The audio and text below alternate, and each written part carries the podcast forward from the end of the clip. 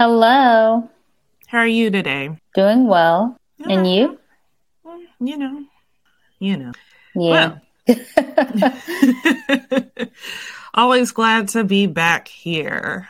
If you were not aware, you are listening to another episode of Q I Do, the podcast that is going to shed light on what it means to be a visually impaired bride.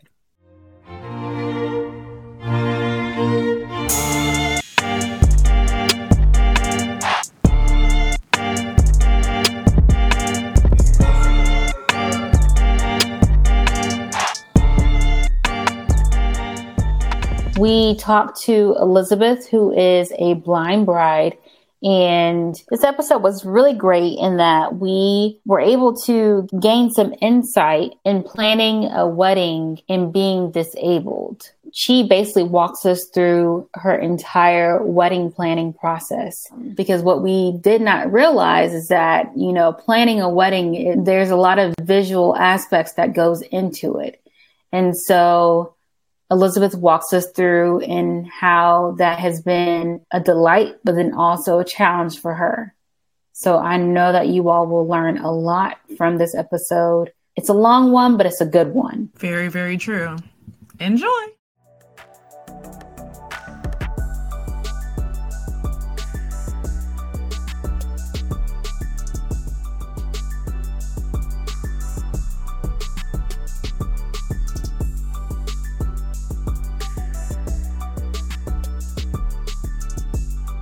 Awesome. We have a very, very wonderful and special guest with us tonight. Guest, would you like to introduce yourself? Hi, guys. Hi, everyone. My name is Elizabeth Purnell, but I go by Liz. Let's see. I'm native-born Washingtonian, the true D M V. I'm an attorney. I'm a state's attorney here for Prince George's County. I'd be remiss if I didn't shout out the pretty girls of, pretty, of Prince George's County. So I've done my job. Let's see. I am engaged. My fiance's name is Reggie. I have been in this area my whole life, with the exception of the time that I was down there with you all. Um, I went to Spelman, and then I went to law school in Jacksonville, and then I returned, and I've been in the D C metropolitan area basically since then. Oh, and the most important thing is I'm blind, and I'm here today to talk about disability and accessibility in the wedding sphere. Awesome. We are so happy to have you. Yes. I did not know you went to Spelman. Okay. Right. Yeah. So you were proud Jaguar. So you were down in the A T L, you know, yes. for a little bit, you yes. know, so. Good old West End. Mm-hmm. Yes. Mm-hmm. Mm-hmm. Um, Love that. My yeah. husband went to Morehouse, so I feel like. Oh, yes. you, you already know. When did he graduate? Uh, two thousand nine. Oh, it was a year after me. I was there in two thousand. I graduated in oh eight. Okay. Yeah. Yeah. Okay. I'm okay. going to have to bring that up afterwards. he, he, I wonder, I bet you he knows some of the people I know. We'll, we'll talk. It's a small world over here. Extremely. It's a, it's a very small world. Like a little corner of Atlanta. Yeah. Exactly. Exactly. Oh, yeah. For well, sure. Thank you so much for having me. I'm so excited to talk to you both. I'm a big fan. You know, I've been binge listening uh, for about three months now, and I still have so far to go, but I am so happy that you all invited me to come on and speak, because I think the things that I have to share, the perspective that I have, are necessary, part of a conversation that is needed in our community. Definitely. Definitely. And we're so happy to have you on and for you to be able to share and help us learn and just be better people and how we move and how we speak, so that, you know, we're not offending somebody, or, you know, we're just being a little bit more considerate overall. So absolutely. Thank you. Thank you. So let's dive into, you know, you and Reggie's story. So how did y'all meet? You know, like, give us all the goods. Okay. um, well, I'll take you back right before I met him. So I was not born blind, for anyone listening. I lost my vision in two thousand fifteen as a result of um, having been diagnosed with something called intracranial hypertension, uh, mm. idiopathic intracranial hypertension. And Tania, as I'm sure you understand, idiopathic means there's no medical explanation for why it happened. It just did. I went from twenty twenty vision to whatever this is now within six months. It was a very rapid progression. I was oh, diagnosed wow. in June two thousand fifteen. And by October two thousand fifteen, I'd lost ninety percent of my vision. Shout out to the doctors at Johns Hopkins University. They saved my life. Actually, my neurologist saved my life. Brilliant Black doctor by the name of Taryn Fortune. If anybody in the D M V needs a neurologist, seek her out. She is so brilliant. She was able to diagnose me. The minute I walked into her office, I said, Doc, something's wrong. My vision's fuzzy. I don't know what's happening. And I had been prone to headaches and migraines for so long. So she'd already, I think she'd already pinpointed that this might be an issue for me. And I'll tell you why in a minute. But yeah, so she said, I need you to run, not walk, to Johns Hopkins. And I went through a series of surgeries, Thanksgiving, Christmas, um, to save what is left of my remaining vision, which is about, I would say, maybe two percent. I can see lights. I can see shadows. I can see randomly the color red, which ironically is one of my least favorite colors of the rainbow. So that's fun. But so all of that happened in two thousand fifteen. And I had been in a relationship up until I got my diagnosis. I was dating mm. a, a young man. What a, what an interesting ten months that was. Um, and then I got sick and he needed me to take care of him more than I could because that's what the dynamic of our relationship had been. So I broke that off because I just, I couldn't anymore. Broke up with him. I went through all of my rehab. I took a year or so off. And then fast forward to August twenty sixteen, just a few months after my thirtieth birthday. I'm thirty-six now, proud of it. No problem saying it out loud. August twenty sixteen, I decided, okay, it's time. I think I'm ready. I'm ready to start dating again. And I'm ready to find my person. And I had tried online dating in the past. Um, I'd met my ex through online dating. So I wasn't one hundred percent hopeful. And honestly, I there was a lot of fear there because I was just a year out, um, a little year out from having my diagnosis, being blind. I was not very secure about who I was. I was, quite frankly, embarrassed. I didn't want to be the blind girl. And so there were a lot of negative thoughts running through my mind. You know, I'm never going to find anyone to love me now. Besides that, I decided to hop back onto, I had a very, very old OKCupid account that I resurrected purely for funsies. And within just a few weeks, um, Reggie, he hit me up. He sent me a like or whatever they're called now. I, I don't even think my account's active anymore. So I have no idea what that, but he sent me um, like a tap or whatever. And quite frankly, I ignored him. I, I ignored him at first because he was from Baltimore and my ex was from Baltimore. And the guy I'd talked to before that was from Baltimore. And I was just tired of men from Baltimore. Black men specifically from Baltimore. But over time, over a couple of weeks, I kept coming back and I liked what I read about him. I was, you know, fresh out of law school, getting ready to take the bar. He was an attorney already, completely by accident. And I, I found his profile to be interesting. And then I spoke with my younger sister and I said, Stephanie, I, I don't know what to do about this guy. You know, he's from Baltimore. I really don't, I don't want to deal with that anymore. But she looked at his profile and the first words out of her mouth were, oh, he's cute. Um, so, and of course, for me, you know, that's another thing about being blind.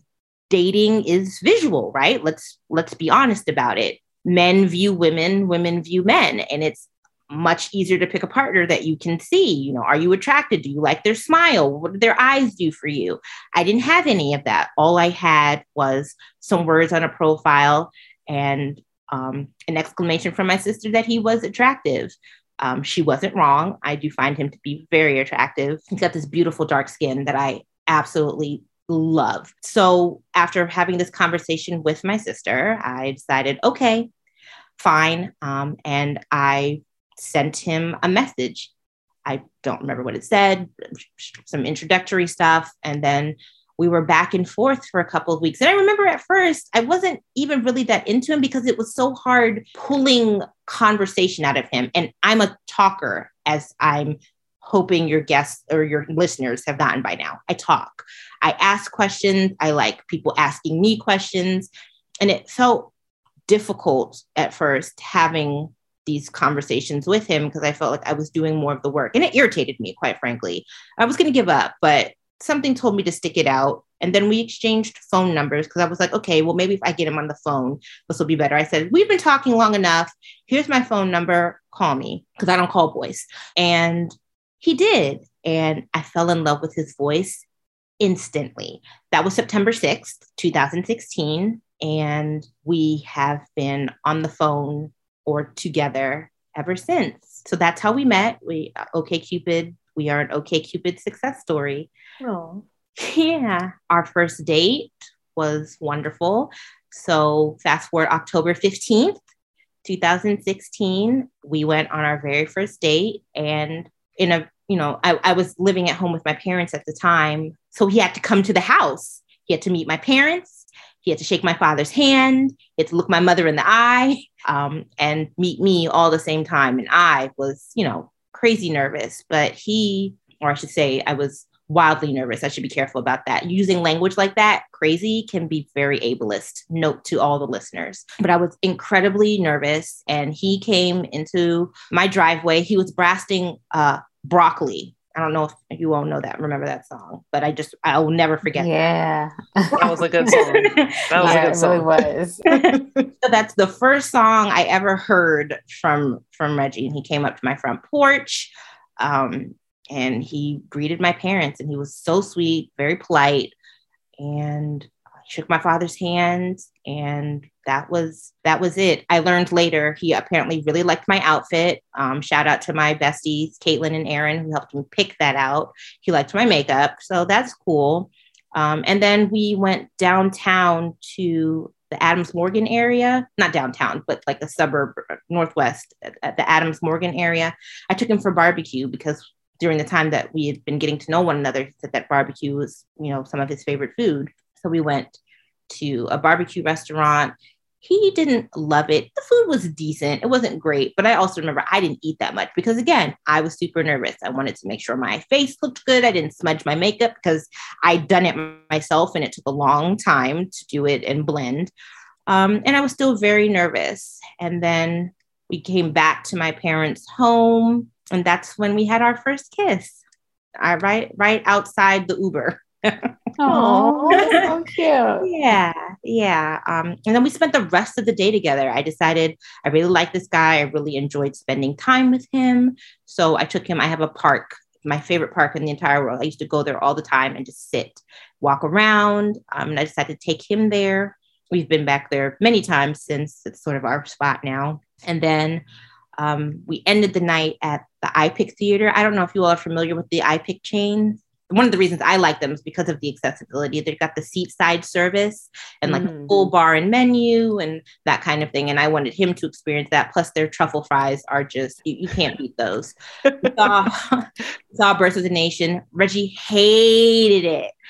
Um, quite frankly, I don't remember it because I remember he was holding my hand the whole time. And all I kept focusing on was the feeling of his tan. His skin is baby soft. Even now, this man has skin that will put most people to shame. It's really soft. I love it. So I don't really remember the movie, but I just remember that we spent that whole day together from like noon to midnight. We were just together, and I had such an amazing time with him. And by the end of the night, I knew, you know, I, I liked this guy. And so he asked me that night to be his girlfriend. And I said yes. And it's been him and me uh, since that day, which is why our wedding date is so significant. Spoiler alert, we're getting married on October fifteenth of this year. It'll be I our year anniversary.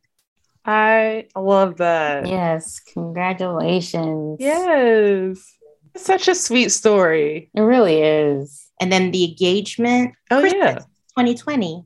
he, it was, it was a very, it wasn't a big showy thing. I, I loved it. It was just us and Lola. Lola's our pup. And we got up on Christmas morning. We were both just in our P Js. We opened presents, or we started to open presents. And normally we always let Lola go first, but he let me go first. And all I remember was him screaming in the middle of his living room, "Hey, babe, guess what? We're getting married." And I was so very caught off guard at first. It took me a minute to process the words. Like, I heard them, but the, the sentence didn't make sense to me because what? Um, And he was like, "I got a ring." And then he got down on one knee and Lola was there. She was wagging her tail and panting excitedly. And he grabbed my hand. Of course, he didn't know what he was doing because he'd never been engaged or proposed to anyone before. So he handed me this box. And I was like, no, no, no, no, your turn. Um, There's a way. So he took it out and he started to put it on the wrong hand that I held it. I held my left hand out. I was like, this one. So he put the ring on my finger. It's um the black diamond because that's what I asked for and fits into our theme. Hashtag Black Diamonds, Black Love. And that's been us this whole time. So that was, that was our engagement. We got engaged on Christmas twenty twenty, right in the heart of that first year of pandemic. It was a wonderful reprieve from all of the trash that was twenty twenty. I bet. That's such a sweet story though. Thank you. So I've rambled. That's, that is our love story. So that's, that's Reggie and Liz, the, the early years.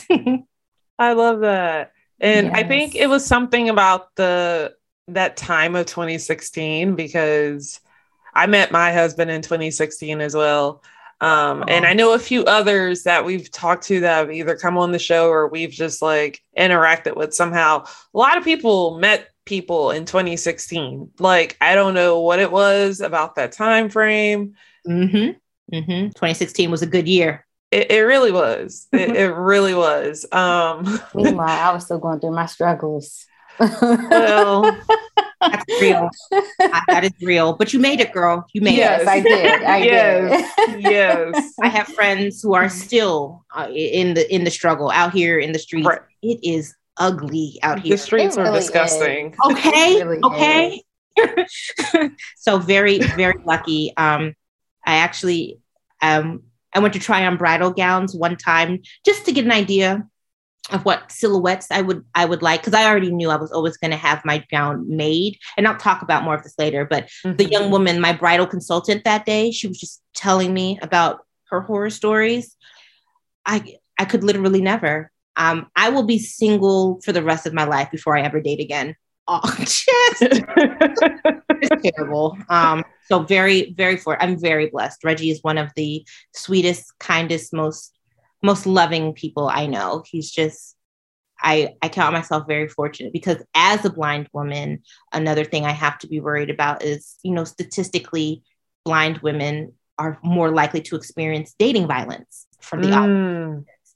You know, this is a man I'd never met before. I met my man off the internet. I can't identify him.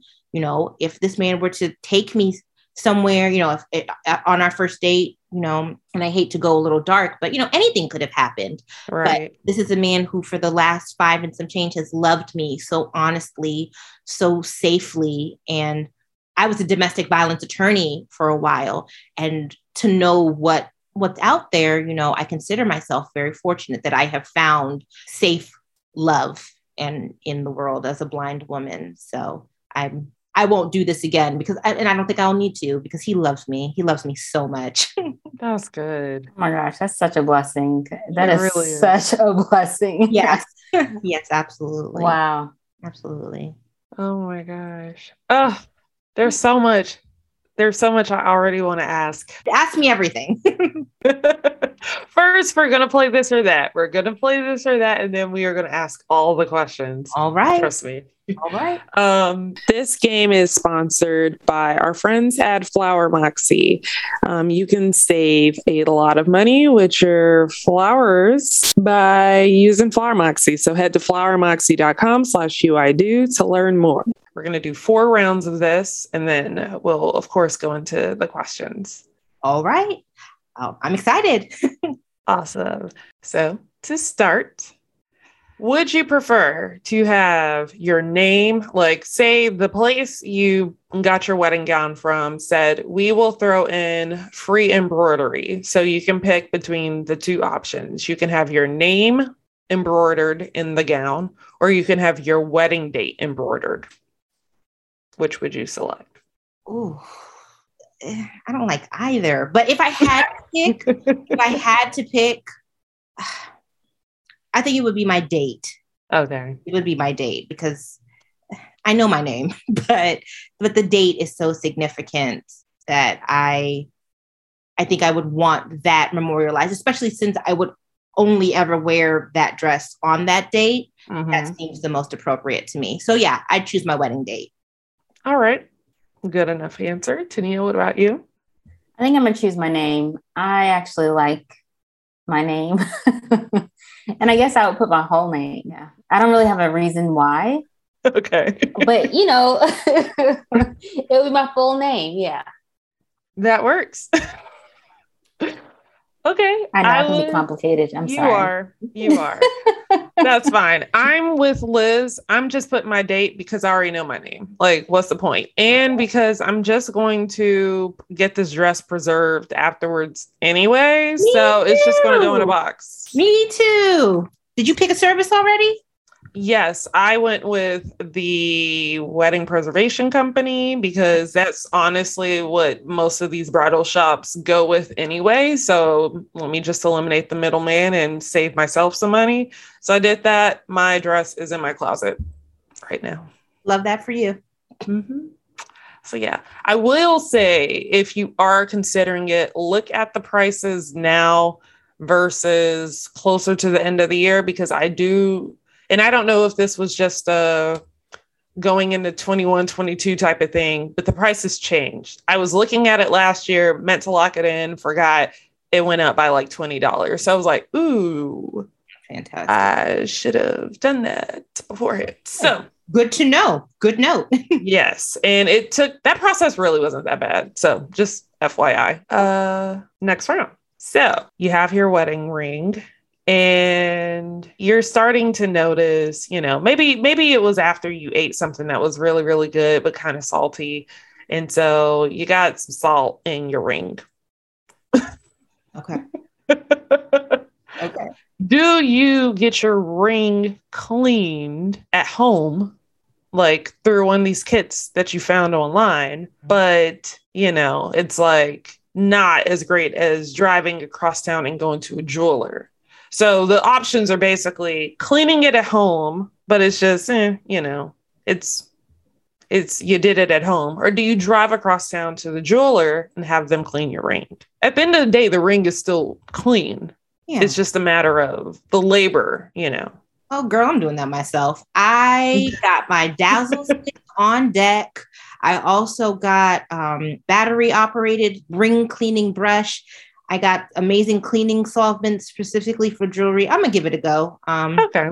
I think, I think I can do it. Now, if I'm heading to say Paris, that's a completely separate story. But just, just for me here at home, I I'll do it myself. Okay. Save my money.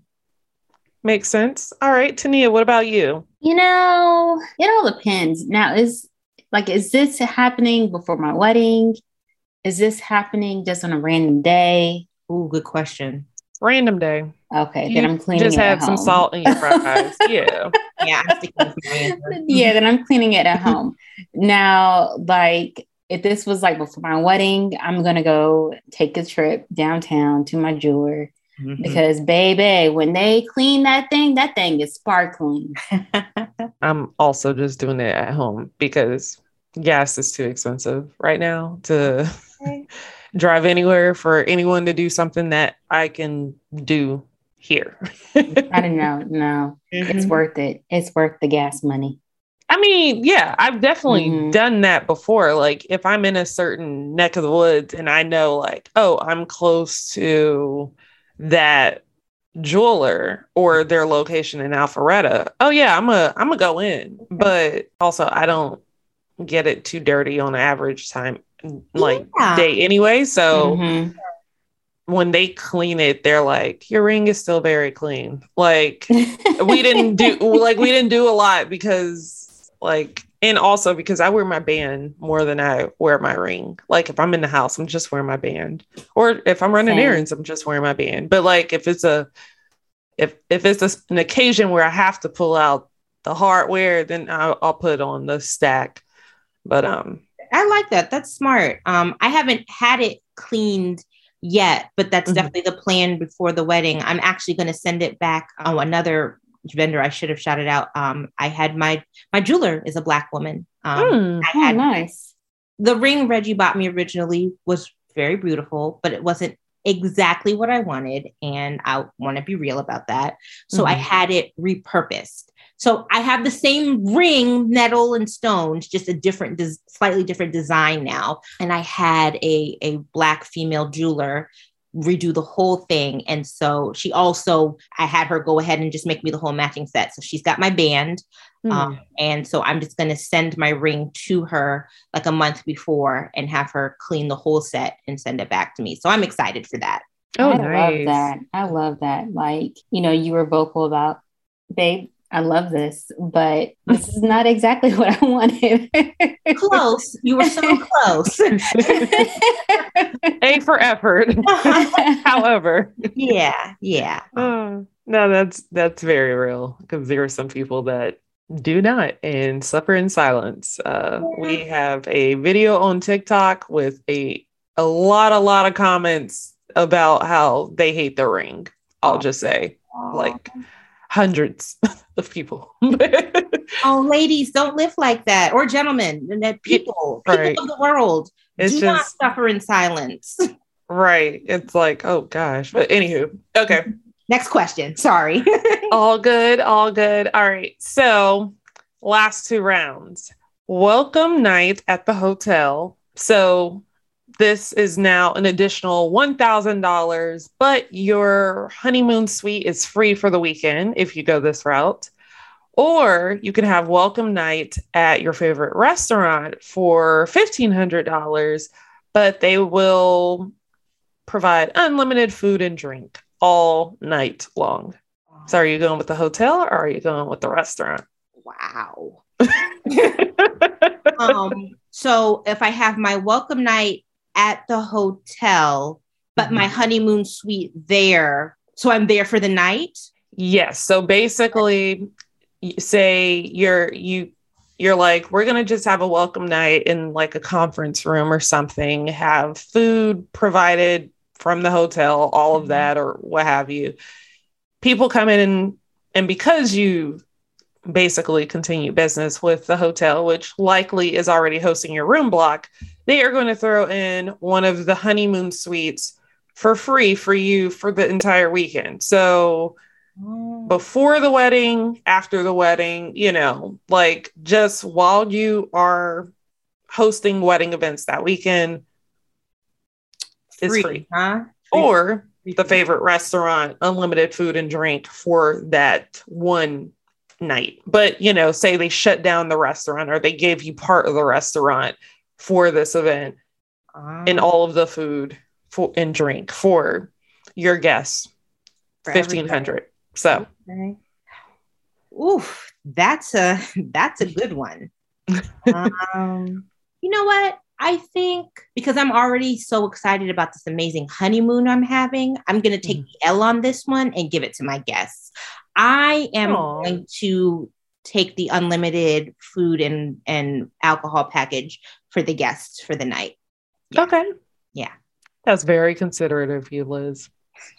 Thanks. What about you, Tania? I, of course, am going to do the same. I love a good unlimited package.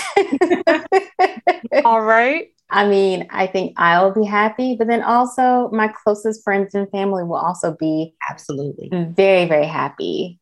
I think I like the idea of the restaurant as well, especially because it can tie back to our foodie days or my foodie days. And when Ed just would like join me on all of my different media dinners and whatnot. So similar thought of eat whatever you want, try whatever you want. We already love this restaurant. mm-hmm. you enjoy it just as much as we do. Um, so we're all on the same page. Very good. Yeah. All right. Final round for this. When it comes to your wedding cake, you picked the cake flavor, but the recipe changed at the last minute. Mm-hmm. So what you remember from the tasting and what your guests received, two different vibes. It was just okay. It wasn't knock out the park good. Mm. Or the other option is you went with a baker's choice and then the baker selected a red velvet carrot cake. And it was good, but it's red velvet carrot cake. Which option would you go with? So wow, the recipe that changed or essentially baker's choice, which ended up being red velvet carrot cake. It's like you looked directly into my soul and picked the least favorite things on my list. I'm going to say this out loud to the Black community. I hate red velvet. I hate carrot cake. Hate them both. Hate them both. And I'm prepared to to take on whatever that means to your listeners. Um, so I'm going to go with my mediocre first choice. Um, whatever I selected, that's what I want at my wedding. Okay. Mm-hmm. All right. Tania? You know, Elizabeth, you're not the only person who dislikes red velvet cake. I mean, I'll eat it if that's the only thing available, mm-hmm. but I probably won't finish it. Mm-hmm. And so I'm going to go with the first choice as well, because hopefully I would have chosen a baker who bakes amazing cakes. Mm-hmm. And so no matter what they make, it's going to be amazing. Absolutely. And so if it's like closer to what I originally picked, then I'm pretty sure she just tweaked or he just tweaked the recipe to make it even better. So I'm going to okay. go with the first choice. Mm-hmm. And I am a third Black person on this show that is not really here for red velvet cake. I love this for us. um, I will say, so one, I think there are so many discrepancies with red velvet. Like some, yeah. their red velvet is chocolate cake and some is vanilla cake that's r- like red, mm-hmm. like just with dye. So, you know, you have a little bit of that. I don't really consume caffeine anymore. So I try to stay away from all chocolates. Mm. Um, so I, I know, I know. So I, and I'll, I'm not too big on carrot cake. There have been a few carrot cakes I don't mind. Um, the carrot cake y'all had was very delicious. My grandma made a really good carrot cake. That's where it stops. Most people are not good at carrot cake. It's like, I, I don't know, but it's also, it's like you wanted to put carrots in a cake. Who, who was that person that was like, you know what, this is okay. going to be a dessert. Questions that is wrong answers. With who, who's that guy? Because who was like, let's throw in vegetables into a cake. You know, I just want to stop you right there because I've made a really good zucchini, like cupcake or like cake. They become really good brownies. Come on now. But is a zucchini a real vegetable or is it like a fruit vegetable, like a tomato? Isn't it a vegetable? You know what? We're not even going to get into this. The person who created carrot cake clearly doesn't understand humans. That, that, that that's that's it. Yeah, it's awful. It's awful. Yes. Um, and and red velvet cake is dry. It's always dry. Just always dry. So there, I said it. Meanwhile, that's like Brandon's favorite cake and my mommy in love. That's like their favorite cake. And Brandon, I your, mean, your husband? Yes. Okay. Yeah. It was their wedding cake flavor, right? Yeah. Or yeah. Uh-huh. I mean, yeah. It was good cake though. I'm not. It was really, really it, good. It was cake. Good. I, I, mean, I think I even took some for the right road. Baker, if you get the right baker. Mm-hmm, mm-hmm. It all depends on the baker. Yeah. But we're really just talking about that first person that put yes. this together. Like yeah. everybody else that has enjoyed it since then, you know, there's nothing on you. Now, the people that are making the dry red velvet cake, that is on them. Okay. that's, that is, that's them. Like, I'm not going to give leeway there. Um, because how do you make cake dry? You know, like that, that's a problem. That's a larger conversation. Where, where are your liquids? Did you not add more then? I don't know, but just, right. whatever you did, do better. Anyway. I'm glad we're on the same page there. Um, very much, very much. So now we're actually going to go into talking about your wedding planning journey, and so that we are all more aware of what others experience, but also things that we can just do and make mental notes so that we can just be better and more inclusive, I'll say, when it comes to our wedding planning or just our respective journeys. Absolutely. So let's see. So we're going to start off with first question. So to call you a blind bride, is that politically correct? It's correct for me because that's who I am. I understand your question. Is the word blind in and of itself a problem? No, blind is actually exactly what I am. And what that means is because visual impairment actually runs on a spectrum. There are people who are visually impaired. There are those who are low vision. And then there are people like me who are legally blind. And that is based purely on numbers. If you ask me what my vision is, I like the number twenty over whatever, I don't know what it is. All I know is when I go into the optometrist or the ophthalmologist, I don't see the big letter E. I mean, I know it's there, but I don't see it. I don't see anything. So I am blind, blind, but there are people who have better vision than me. And that, I think, is one of the first misconceptions about vision loss. It's a spectrum. Actually, only ten percent of those who suffer from vision loss are completely blind. That blackout mm. that everybody imagines, mm-hmm. much less common. ninety percent of us have some remaining vision, whether it be light perception, movement, uh, and any number of things. Like I said earlier, for me, it's light and shadows, you know, dark versus light contrast, random shades of red, and also bright blue. So, and who knows what that is? All I know is that Um, that's what it is for me. And that's based on how my disability affected, or rather my illness affected, my optic nerves. So again, I suffer from, in the streets of the medical world, called pseudotumor, which is essentially a buildup of the C S F, the cerebrospinal fluid, in your brain. Normally, you know, the way your, your neurological system works, your C S F, you know, it flows up and through your body and recycles itself over and over again. Mine stopped doing that. And I was building pressure in my brain, um, mimicking, I guess, symptoms of what it would be like if someone had a physical tumor. And what that did for me was cause too much pressure to my optic nerves. And that decreased blood flow, causing severe neuropathy. So my eyes are perfect. My retinas work, my irises work, you know, they function, but I cannot get visual signals to my brain anymore because of the nerves that connect the optic nerve to the uh, visual cortex. No longer, that pathway is dead. And unfortunately, nerves are one of the few things in the body you can't regenerate. So mm. until we get there, um, I'm sort of S O L, but it's fine. Um, one of the reasons I want to bring attention to this particular um, diagnosis is because, as I mentioned earlier, my doctor sort of foresaw this for me. And the reason why is because I am an overweight Black woman. One thing they don't talk about, and again, and this is just the healthcare system in general, is we have standardized so much of our healthcare that we don't consider different, you know, communities of people. Mm-hmm.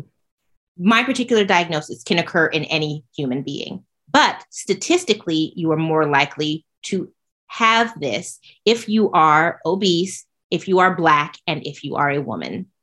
Ding, ding, ding. Um, so just a, a note to all of my fellow Black females, get your eyes checked frequently. And much like you can test your blood pressure, they can test the pressure of your cerebrospinal fluid. It's not pleasant. They have to do a spinal tap on you, but it can be done. So if you ever feel some of these symptoms, lightheadedness, dizziness, sudden foggy vision, things like that, please, please see your doctor. If you, if you're, if you're ever having symptoms for anything, see your doctor, but I cannot express to you enough how important it is to, to check on these things. So that, you know, for me, that is how my disability affects me. My optic nerves don't work.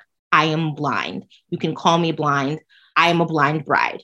On a daily basis, I don't like to, it's hard because I can't separate myself from my blindness, obviously. That is a part of me. That is what my body is now. It is disabled. It is, my vision does not function. But mm-hmm. I try my best to live my life outside of just that one aspect of my life. But there are times when it's hard to ignore it. And planning my wedding, impossible. I am a blind bride and I've had to plan our wedding as a blind bride. And so, yes, that was a long way of saying it is absolutely okay to say that to me. I am a blind bride, and that is how I identify in the wedding sphere. I think we got a lot out of that answer. A lot of education there as well. We definitely did. So let's talk a little bit about your wedding planning process, because it wasn't until you emailed us to, you know, for us to even have this conversation, for you to come on the show, that I didn't realize how much of wedding planning is so visual. Mm-hmm. Like from picking your dresses to selecting vendors and even looking at vendor work mm-hmm. to determine, okay, I'm going to go with this person or I am not, you know, like, um, so how do you describe, like, how can you describe what your wedding planning experience has been like so far? Sure. Um, I'll be honest. It's been a lot of fun. That, that's, that's good. Yeah. Um, but I think the word that we're all really looking for is complex. Mm. My wedding planning has been complex. Um, it's a lot of, it's, it first started off with me having to surrender. And I think I've heard you both say on a number of occasions, especially you, Ash, you are very type A. Yeah. Very much love a spreadsheet, like to control, like to plan, plan, plan, plan. You are my spirit animal. Um, that has been me my whole life. And I think it's one of, there's no, again, no medical explanation for why this happened to me. It's an idiopathic, non-medically ex- explicable issue that happened to me. But I think spiritually, I try to find a reason. And maybe it was God's way of telling me I needed to slow down and give other people a chance, because I don't trust people to do things. I'm always of the opinion I can do it better myself mm-hmm. on my own. And I want to run through this wedding planning by myself. Can't do it.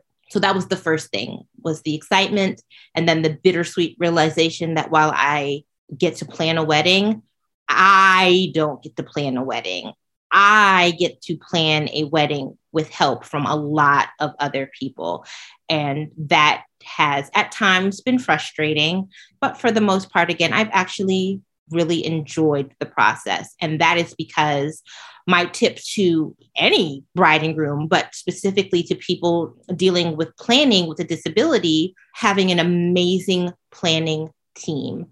And I also recognize that for me, that's a matter of privilege, because despite my vision loss, I was, you know, I'm in a career field that allows me, not that I don't have my struggles with accessibility, and that's a whole separate issue. Accessibility in the workplace is, is a joke. But for the most part, you know, I'm in a career field where I don't need my eyes so much. Um, my mouth is my is my workhorse. Practicing law is, is, is easier for me than it would be to be a doctor or a nurse or an engineer.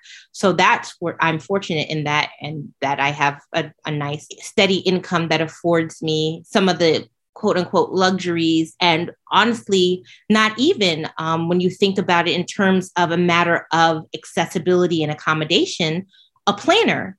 Um, and a lot of people don't think of it like that, as a, but as a disability rights issue, you know, having somebody who can help me navigate the wedding industry is almost, I won't say almost, was necessary for mm. me. Um, so really my pl- wedding planner is just an, it's essentially another accessibility tool for me. And I've had a wonderful planner.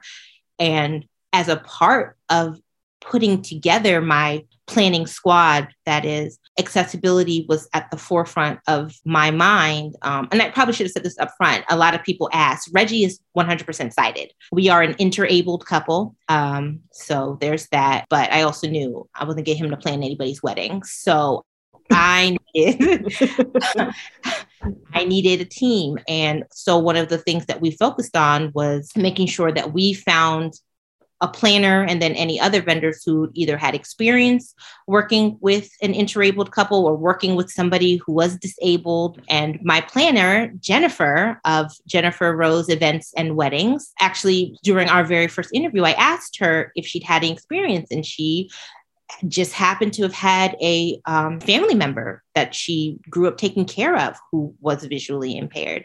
And so that right there was immediately a comfort to me because, you know, here's someone who at least can empathize with my situation and has a better understanding of what it will take to work with me, the blind bride. Um, she's also Jamaican and I'm half Guyanese. So the Caribbean, the Caribbean connection was there. And just an overall vibe from her is what ultimately led us to hiring her. And I have no regrets. That's not to say that she and I haven't butted heads occasionally, but overall it, it's been amazing to have her. She knows everything about everything when it comes to weddings in the D M V Baltimore area. So if anybody is just now starting their, their planning, I would definitely seek her out. But working with her has been an amazing experience because she knows so many people. She's had so many experiences planning weddings. She is well connected. And so working through her, I was able to find other wonderful vendors who were eager to work with me and to work with me at my level. So that that is what planning has been like for me. And really, it should be for anybody who's planning a wedding, but mm-hmm. a lot of my wedding planning, a lot of the initial choosing that Reggie and I did was based on my needs as a blind bride, our needs as a couple who have never planned a wedding before. Uh, and when you think of planning in those terms as accessibility, really, it's beneficial to everyone. Um, as accessibility is in general, is beneficial to all. If you make things accessible to one person, you have made it accessible to, to everyone. I think of it in terms of like um, wheelchair ramps. You know, if somebody is a wheelchair user, they can't, you know, enter a building using stairs. They need a ramp. And mm-hmm. a building that has a ramp is accessible not only to a wheelchair user, but also to anybody, correct? And that's what I think about. Making things accessible to, to the most needy makes things accessible to everybody. Mm, that was a great metaphor. Yeah. Um, and I think I think it's it's really important to consider that when you take care of your sick, your elderly, your disabled, you're taking care of your entire community. And that is so important. So I'm very grateful to the team that, that I've had. Um, I've had a lot of great experiences with my planning team. That's great. Yeah. How has, um, you said you're making your dress. How has that process been? Oh my God. It has been absolutely wonderful. I'm having the best time. And you wouldn't think so, right? Because mm-hmm. every show we watch is, you know, you walk into these giant stores, racks on racks on racks of dresses, and right. you're looking at them in bodices and lace and beading and trains. But for me, again, it's all feel. And I knew in my head that I had, I had a vision in my head, which is one of the reasons why I went to try on dresses before. I went to, um, it's called Curvaceous Couture. It's in Columbia. It's a store specifically for plus size brides. So again, ladies, gentlemen, anyone who's check, who's looking for a bridal gown in the plus size section, they are the, the Kleinfelds for us chubbies. Um, and I loved it, but I went because I wanted to get an idea of silhouette because, you know, that's, that's what's going to matter. The, the feel of the dress, how it how it clings to the body, how it moves with the body. I knew that that was going to be the most important thing because once you have your silhouette, you can throw anything on top of, of a lining, which is what my, my dressmaker did, but you got to mm-hmm. know what fits your body. So that was the, that was important. I took three of my closest friends and bridesmaids and we went to a store one day to Curvaceous Couture and tried on dresses. I knew from the beginning, I didn't want a ball gown because I'm short. I'm only five two and I'm chubby. I'm, I'm a big girl. So I didn't want to look a beach ball. And I think we pointed out on a number of occasions, Black women love we we love a fit and flare. We love a, a hip hugger. Um, some curvy, and I'm no different. Um, I knew I wanted something trumpety. Um, that didn't ultimately end up being where I where we landed, but um, trying on dresses and having that idea of what what I liked and what looked good on me, because my cousin, one of my bridesmaids, was there. She took a million pictures and sent it to um, my bougie squad. That's what I call my bridesmaids. And, you know, we we had a nice chit chat and people upvoted and downvoted. I, I went in knowing what would look good on me. And then based on that, knowing how I wanted my dress to look in my head. And I had luckily already had a name of a seamstress, because when my sister was planning her wedding, I was her maid of honor. And she had my dress custom made by Um, a woman named um, Miss Ama, and she works for Genesis Bridal Couture Studios here in Laurel. And so she was making my dress, and I had such a wonderful experience with her. And I said, you know, Miss Ama, I'm getting married. I'm, I'm tagging you in. And I knew exactly where to go. So once once I had my ring and it, it was my turn, I, I went straight to her. I told her, this is what I like. This is what looks good on me. I sent her reference photos from my dress shoot.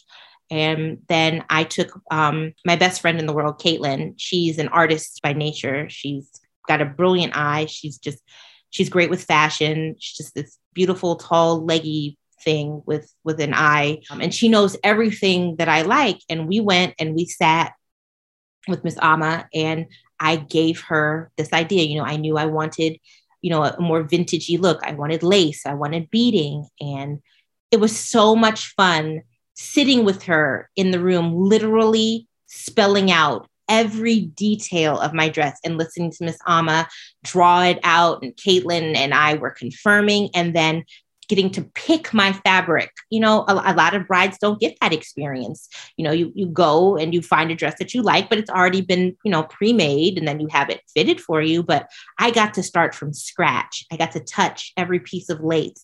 I got to pick my beads. I got to pick my coloring. Every bit of that dress is, is me. It's all me. And I love that. And um, Miss Ama has been absolutely wonderful to work with.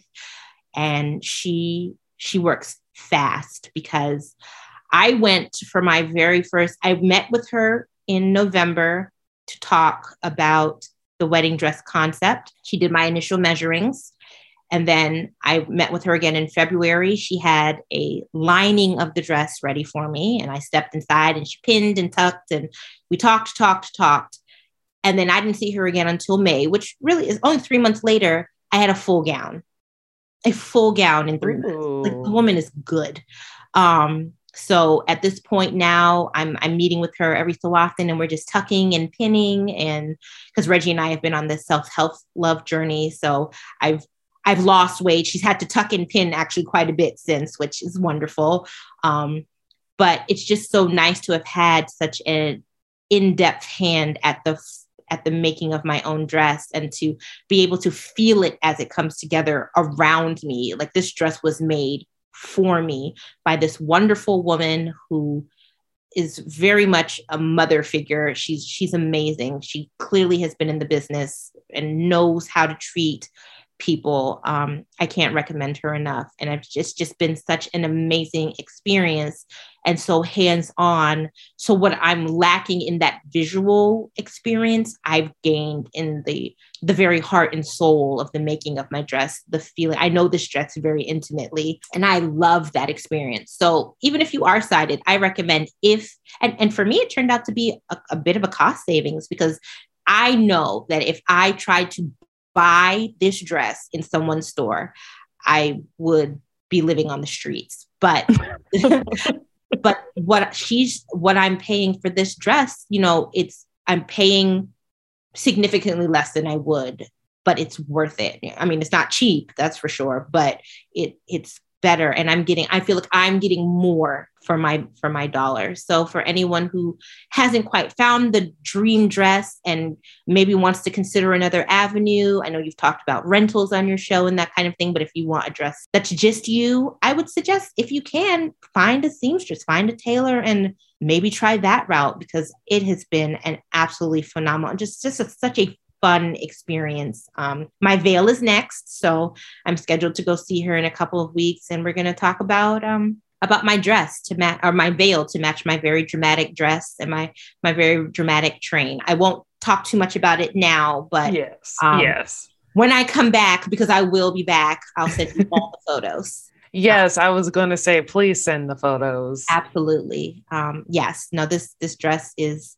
this is my, ma- I want to say my masterpiece, but I'm not really doing any, it's, it's my brain, but it's Miss Amma's work. And she, she does exquisite work. I can't wait to just see, based on how you're describing it. Like, I feel like it's really about to be everything. I went in and I told her, Miss Amma, look at my ring. I want my, I want my ring, turn my ring into a dress, was basically Ooh. How we started. So um, it it it works. It definitely works. She understood Ooh. Her assignment. Yeah, love that. So just um, she's just a uh, just another in a string of amazing vendors that I've been so blessed to come in contact with. Um, thank God for my sister finding her first, because you know she's right around the corner, and I never would have found her.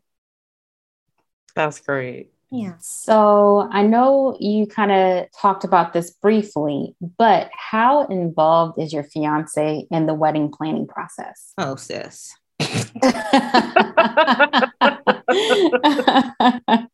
It doesn't matter if you are blind, sighted, purple, green. Men do not care about weddings. They don't care. And Reggie is no exception. Um, But being the type A person that I am, this works to my benefit for the most part, because I am with somebody who is so very much the opposite of type A. I really am getting to make this wedding my vision. Um, he has been so very supportive in letting this be for me. And for that, I, I am very appreciative. Now, are there days when I want to wring his neck because could you at least get your tux, please? Um, sure, that that has come up and we are still working through that. Um, but he is borderline reckless in his involvement, but it's it's working. It is. I am getting what I need for the most part. And when I'm not, I'm very vocal about how much more I would like for him. Um, so I would say it's definitely, I want to be generous and say ninety ten me. Gotcha. Mm-hmm. You know, my husband, he was involved in every step of the way. He, he was the exception. And so, you know, I was just wondering, you know, if. I, you have know, a, I have a friend like that.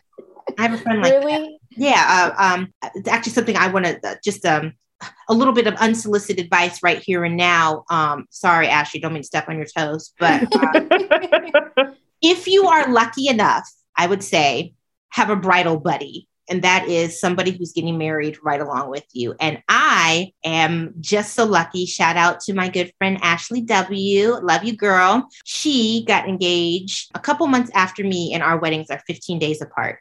So we have been going through this, like, holding hands, and it's been amazing. But her fiance is the opposite of mine in that he is directly involved in every single aspect of the wedding. And I love that for them. It, it works um, because she isn't always as invested, not, not, not invested, but there are things that she doesn't always care as much about that he does. And so she has him to lean on, but then then it's us together, and it it really works. So um, yes, she wanted me to be sure I said this out loud, and I said, absolutely. If you are planning a wedding and you can and are lucky enough to do it with a friend, do it. A bridal buddy is phenomenal because you keep each other on track, you remind each other of things you may have forgotten, and it's always just good to have someone to vent to, to cry to, and also just to share all the all the happy things with when your fiance is tired of listening to you. So, um, so yes, Tania, I I do know one other groom on the planet who cares. He just wasn't mine. That's hilarious. But yes, you were absolutely right. It's definitely good to have someone, you know, in your corner who's not going to be like, ugh, you're talking about this again.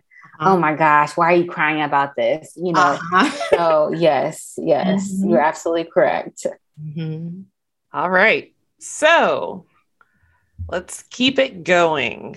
Based on your previous experience with weddings, so from your sisters, stuff you remember from like, shoot, growing up or things that you saw on T V, you know, before your diagnosis, like, what did you know I'm not doing? Absolutely not. Or you were like, oh, this is exactly what I am going to do when that time comes. Mm-hmm. Um, great question. Uh, first thing wasn't going to be no jumping anyone's broom. I, with all due respect, mm-hmm. don't get it. So that's just, I mean, I, I understand the history. It's just, it wasn't for me. Um, yeah, that's, that's fine. Absolutely no to a bridal toss, a bridal bouquet toss. Um, we're going to be in public. Reggie had absolutely zero interest in going under my dress for any kind of garter. And I didn't want that either. So that was going to be a no for us. Mm-hmm. Um, and I also knew that I really didn't want a huge cake because neither he nor I are cake people. We are, I love a brownie and his favorite thing in the world is a cookie. So we knew that we were going to focus a lot of our money on everything but a cake. We did get a small cutting cake, you know, so we could do it for the gram, but we focused our dessert budget on just coming up with a fabulous dessert display. And we have a whole, whole range of, you know, like six or seven different types of desserts. Um, Again, Jennifer, shout out to her for just knowing everything about everything. She found us an amazing black black bakery, fresh bakery in Owings Mills for anyone who needs. And their prices are wonderful. Um, one of their things is they do these unique, um, their cupcakes are square. So they're really, they're really cute. The mm. tasting was delicious. They just, they, they have like, oh God, fifty, sixty, seventy different flavors of cupcake. It, And I, I don't mean that facetiously. I mean, literally, they have a giant menu of every kind of flavor you could think of. And not just cupcakes, cake pops, brownies, cookies. They do homemade. Um, I know y'all know the, the old school oatmeal cream pies. They do uh, a homemade, delicious. Ooh. Yeah, and just uh, they do mini pies, mini pies. Just wonderful. So we we went with that. Um, so I knew that we were never really going to do a cake. And beyond that, we just... I don't think there was any one thing that we set out, okay, we're not doing this, we're not doing this, we're not doing that. We just knew that there was a vibe we wanted and that certain things were going to fit in that vibe and others were. So we, you know, we aren't really traditionalists in the sense that, oh, well, we have to do this or we have to do that. But we knew that there were things we we wanted to happen so that our wedding could be fun, because that's another important aspect of our wedding. Because I can't enjoy the wedding visually, and I do have guests who are also also blind, you know, I wanted this experience to mimic what the world is for me now. It's not visual, it's all about experiences, senses, sounds, tastes, smells, things like that. So I wanted our wedding to be not only a, a visual, like visually appealing, but also a fun experience to be had by our guests. So the food was super important, you know, fun activities for our guests um, to do, things like that. We've added quite a few fun features for guests to participate in, to watch and, and stuff like that, so that everybody is truly immersed in in our wedding, as opposed to just, you know, observing it. You know, those are fun tablescapes, but also what's going on, you know, with the guests. The guest experience is very important for us. So that that's what we that's what I've taken from my experiences with weddings. Um, Reggie has only ever been to one wedding, and it's because I took him. Uh, so our wedding will be the second one he's ever attended. Ain't that fun? uh, but I wanted our wedding to be memorable, but in a good way, because you remember the weddings you remember, and it's not always for the best reasons. Very true. Mm-hmm. Mm-hmm. Um, so that's what I knew. I want the music to be lit. I want the food to be great. I want the guests to just have fun. I want them to leave thinking that was magical. because I've had great experiences at weddings, and and I remember those, and it was it was wonderful. But I also remember they were weddings, so I was like, well, I probably could have sent a gift. Um, so uh, yeah, yeah. Okay. Well, you are blacked out for your wedding, basically. So what inspired like your all black wedding? And for the listeners that don't really understand or know, they might have gotten a little glimpse earlier when you mentioned your ring and your hashtag, but can you speak a little bit about that? Sure. Um, going back, my dating history was a little mixed, but I I knew ultimately I wanted a black family. I wanted to be with somebody black. That was important to me. And Reggie was, we both met at a time in our lives when we were both in that same vein of thinking we were going to settle down with other black people. Um, mm-hmm. It wasn't, an, wasn't, and that's no shade, you know, I am all here for interracial marriage and, you know, you love who you love, end of story. But for me, that was important. Um, and then I don't know how this happened, but I just, I, I was born in April. My birthstone is a diamond, but for me, black diamonds have always just been these beautiful, I, I, I don't know. They're not for everybody. People think they look dark and weird. I know a lot of people associate them with um, Carrie from Sex and the City. My, my choices had nothing to do with her. I've always loved black diamonds. I just think they're beautiful. And I always knew I wanted one. And so that was important to me, that I got a black diamond for my engagement ring. And then that I have a black man to meet me at the end of the altar. Um, but then more importantly, you know, Reggie and I both grew up in the black community. We were raised and fostered by black families. And we want to celebrate that, to honor that, to, to pay homage to this community that has loved and supported and raised us. And so for us, it was very important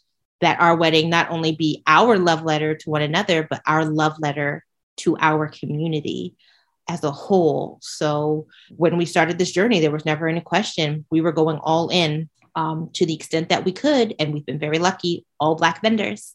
Um, so when we say hashtag blackout, that's exactly what we mean. And yes, our Our hashtag is Black Diamonds, Black Love, because um, it is a celebration of my love of Black diamonds and our love of the Black community and our love of Black love.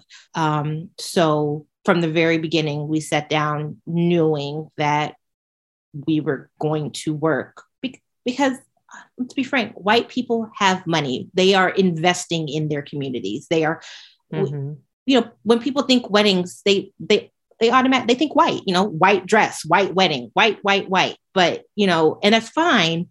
But there are so many brilliant Black vendors, Black people in the wedding industry that are not getting what they deserve, are not getting the attention. And they are equally as brilliant, equally as talented, create beautiful weddings for people. Um, and I'm glad it seems now more than ever, people are paying attention, but that was always going to be us. So when I was doing my wedding research, I stayed on the WeddingWire diversity filter. It went into every search I ever did. Um, and luckily for us in our area, it wasn't hard to find. Really, at the end of the day, the only non-Black vendor we have is our venue. And that's just sad state. And our community, we, we, we're not great at ownership, property ownership, and investing in real estate. And I'm, I'm hoping, you know, that will, that will grow as well, but, but our venue is great anyway. I'm not going to shout it out yet because I want to wait until the wedding happens and I can show everybody all the photos, but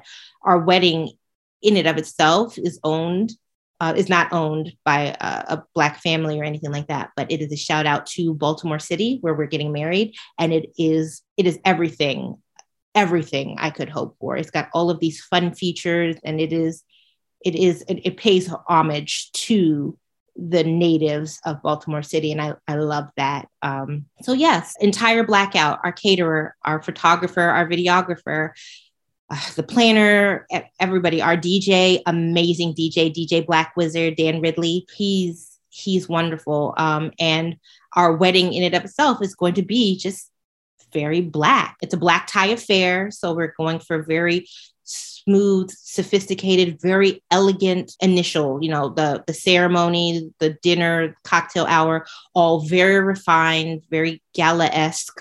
Um, mm. And then the point, and Reggie is the most excited about this. There's going to be a point around nine, nine thirty, where he gets to get on the mic and ask the elders who still want to respect us in the morning to leave, because we are going full trap from nine thirty till the end of our wedding, as black as possible. I, and I said these words to our D J when we interviewed him.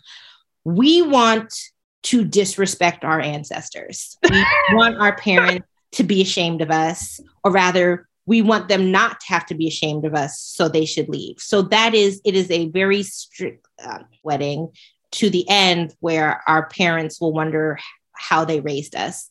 Um, and that, that is on purpose. So everything about it, you know, I told old school, new school, we want, we love the Migos in this household. So very sad about what the three of them are going through right now. Um, I need Offset and the boys to get it back together. But um, that is, that is what I mean. That is what we mean by entire blackout, just the blackest black experience, and, and curated by other black people. And it is something that I think we could only make happen because of the area we're in and the vendors that we've found. Just the most fun and elegant, sophisticated fun is what we're going for. I, I love, love that. All of that. Like the fact that y'all are going to like, all right, everyone that's maybe fifty and over, y'all, y'all have to go home, but you absolutely must get out of here. I don't want y'all talking about me the next day now. Right. I don't want y'all to be like, we need uh, to lay some hands on y'all. Okay. Okay. Um, I will go to church later, but that is not, won't be church at my wedding. Absolutely not. Um, oh my gosh. I oh, love I love it. That too. And I promised Reggie, he gets to get on the mic to tell everybody, get out. um, so he's, he's very excited about that. Um, Respectfully. Yes. Yeah.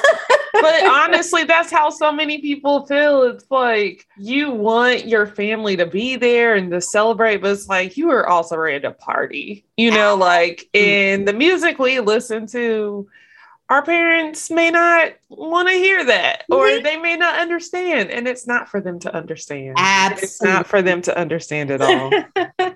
Yeah. So we're going very, very family reunion uh, for cocktail hour and the reception. You know, lots of the good oldies. Um, mm-hmm. 'Cause I was raised in a proper black household, and I, you know, I know about my temptations and my, my elements. My earth, wind, and fire game is on lock. But at nine thirty, I think it's time um, that we allow Quavo and the boys to have their fun. Yes. Yeah. Um, so, Love yeah, total, that. total blackout, just total every, I, I just feel so blessed that we were able to find so many amazing black vendors. I have to talk. I know I'm doing so much, but I have to talk about my florist, my, my designer. Um, Again, Patricia Sterling with Sincerely P S Events. Absolutely amazing. She was a referral to me by, I, I, they're more like a team at this point. My wedding planner and Miss Patricia work together at like eighty percent of their events. So, you know, when Jennifer referred me to Miss Patricia, you know, wasn't any question.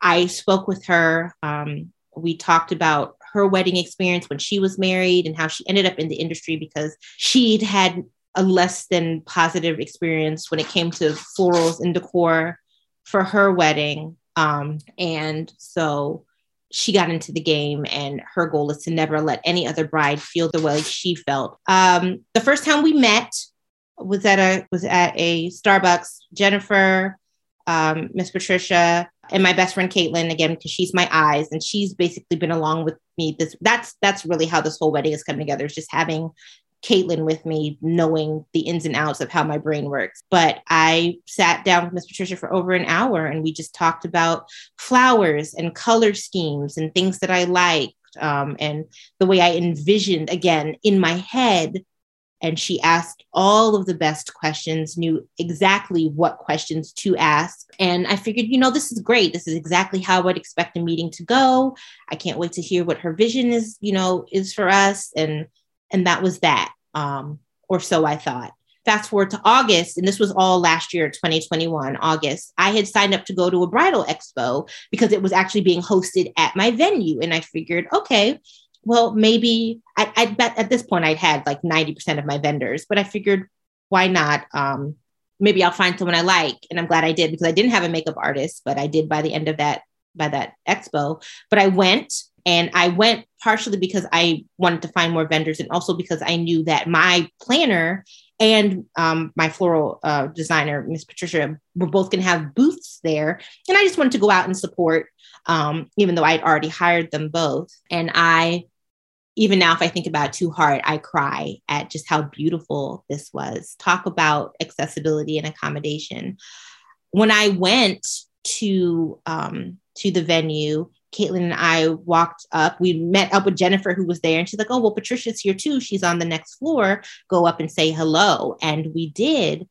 And she came up and she, she was talking to me, and she had put out a whole tablescape, as one normally would expect her to do at a, at a wedding, um, at a wedding expo. And she started describing the table to me and letting me feel things. And, um, she had done a full tablescape for me. She designed my wedding for the expo just so that I would have something to feel, something oh. to touch, something to look at. She did my flowers. She did my table, my plating. She even did the candle lighting, because I could see, I can see candlelight, the whole thing oh. for me. Um, and oh. turns out, Jennifer, my planner, who was on the first floor, had a table setting, had a flower set on her table too, that she didn't realize was also for me. She had done three different tables, uh, three different flowerscapes for me, and put them all over the venue. And they were specifically for me. And everybody knew except me. So some of the people who were running the event, some of the people who owned, you know, there were staff members there working from the venue, and they're like, oh, did you see your tablescapes? And I was moved to tears.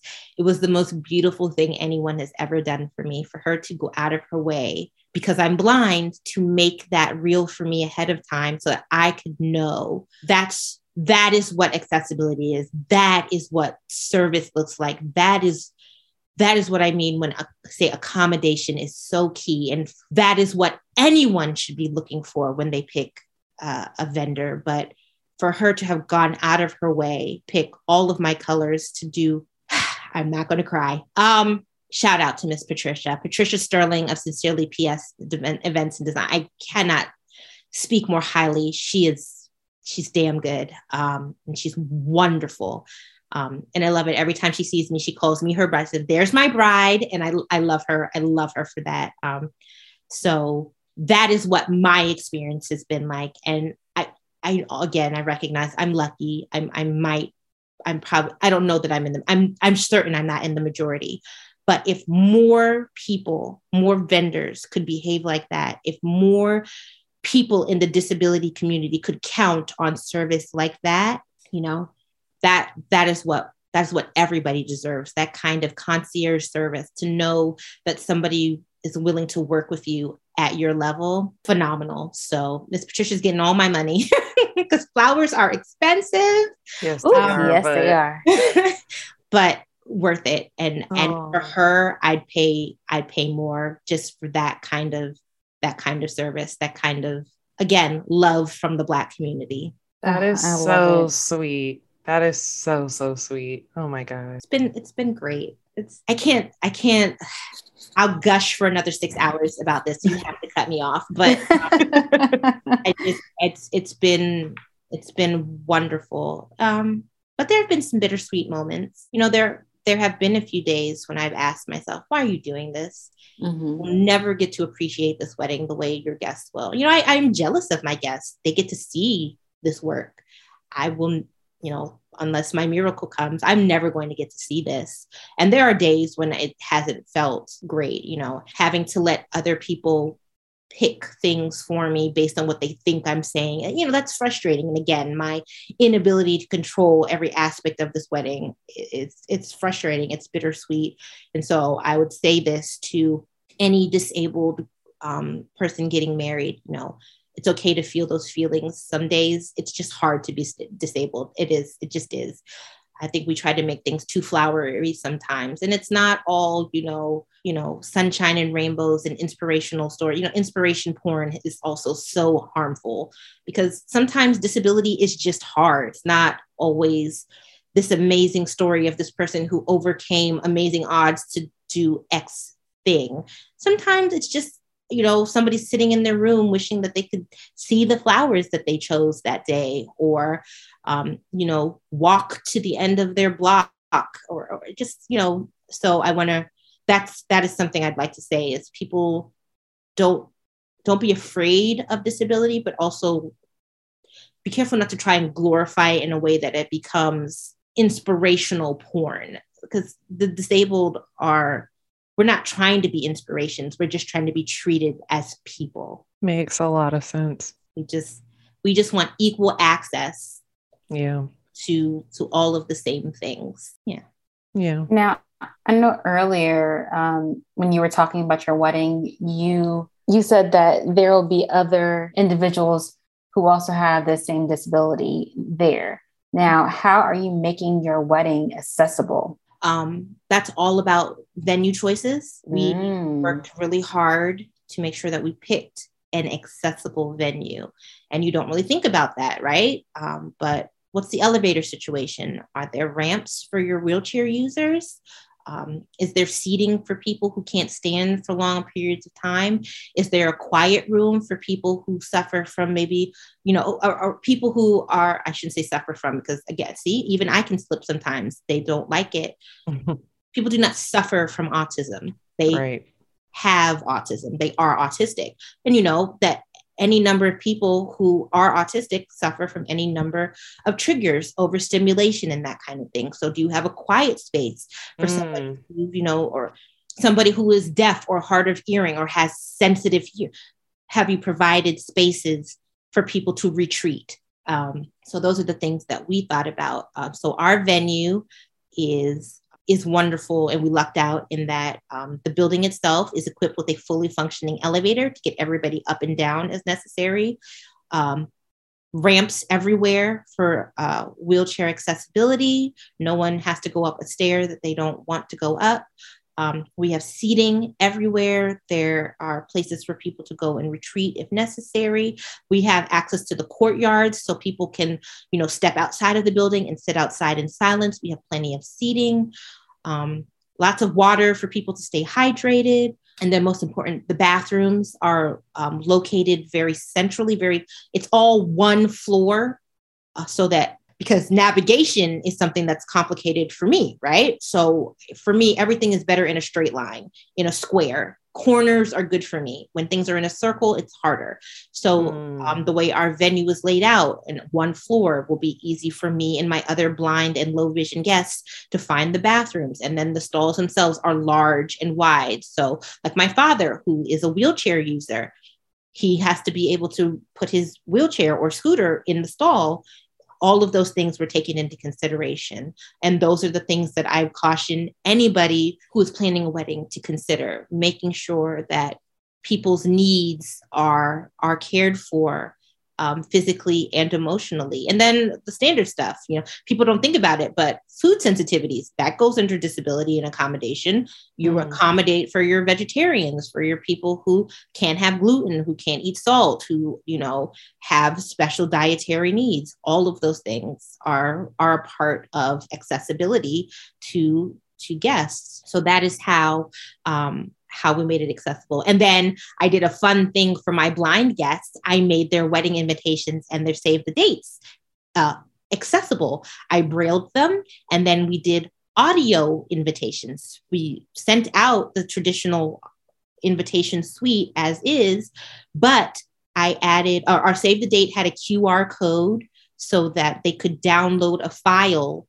with all of the information available. And then we did the same thing with the invitation itself, I recorded our um, wedding invitation language because I had it memorized. So I recorded that, and then I create and I did that in like a really nice. Feel free to steal these ideas, anybody. Um, I recorded it as a voice, as a um, as an audio file. So it had music playing in the background, and I read the invitation to the guests, and then I created a Word file that it contained all of the same information that went in our wedding insert. So like the R S V P card, we had a COVID safety card, and, and some other things. So all, all of that information was available via Dropbox um, so that my guests, regardless of ability, could read and access that same information.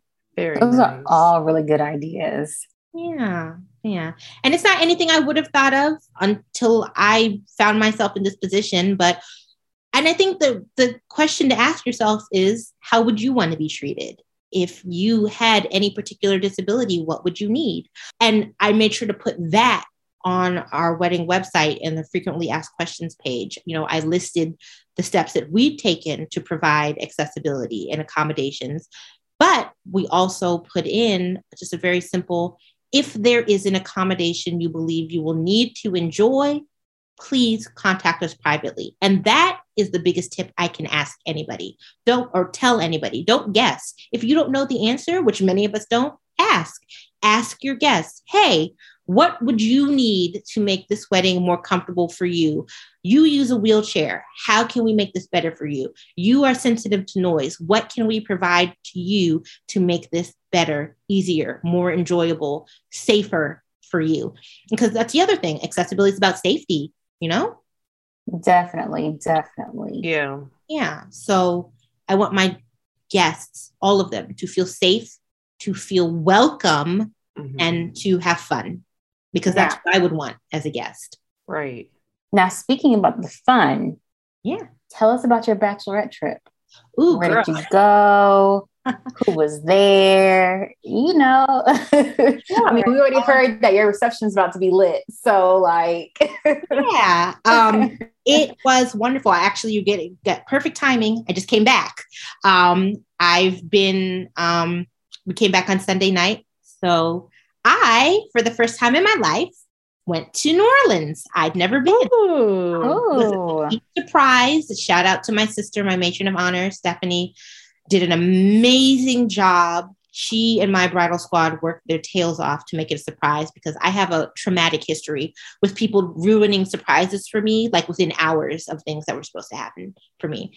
So with that in mind, they worked really hard. They, it's been a running joke this whole time that they were just taking me to Ruby Tuesdays and it was going to be a really lit salad bar experience. Um, oh my gosh. I didn't get a single piece of information about my, my my bachelorette until we were literally leaving. Um, I didn't even know I was going on a plane until the very last minute. Um, but we flew over to New Orleans and had an amazing time. And it was, um, it wasn't a large group. There were only six of us in total, but it was the perfect size for, for the experience, because I'm not a drinker. I'm not a clubber. So from the very beginning, I've made it clear, you know, I wanted my um, bachelorette to be more like just a big girls' adult slumber party, you know, think plush pillows and snacks and girl chat and pedicures and spa treatments and things like that. And so they took that to heart. Um, we went to New Orleans and just, I gained back so much of the weight I just lost. um, we started off with dinner. We went to a place called Do- Dookie Chase, which, as I understand it, is the... I've always wanted to go there. Inspiration for, I guess, Princess and the Frog. Um, believe the hype. Excellent food. Oh. Excellent food. Um, so that was wonderful. And then the next day, um, it took me to a spa called NOLA Organic Spa. It's um, Black owned, again, by Black women. Uh, sisters actually, and they use all organic products. And it was this, we rent, I guess we got the whole, the whole spa for like a chunk of time. We got like four hours and we just did facials and pedicures and manicures and massages and the whole, the whole treat, um, the works. And extra touch, at one point, the owner had food delivered in from a local restaurant called The Boulevard. And all I can say is that might be the best piece of salmon I've ever put in my mouth. Mm. Yeah, just, just phenomenal. So we did that. And then we had dinner at the Intercontinental. Yes. Oh, rewind that morning for breakfast. We went to a place called Surrey's. Amazing. I had a crab omelet. If you ever get down there, try it.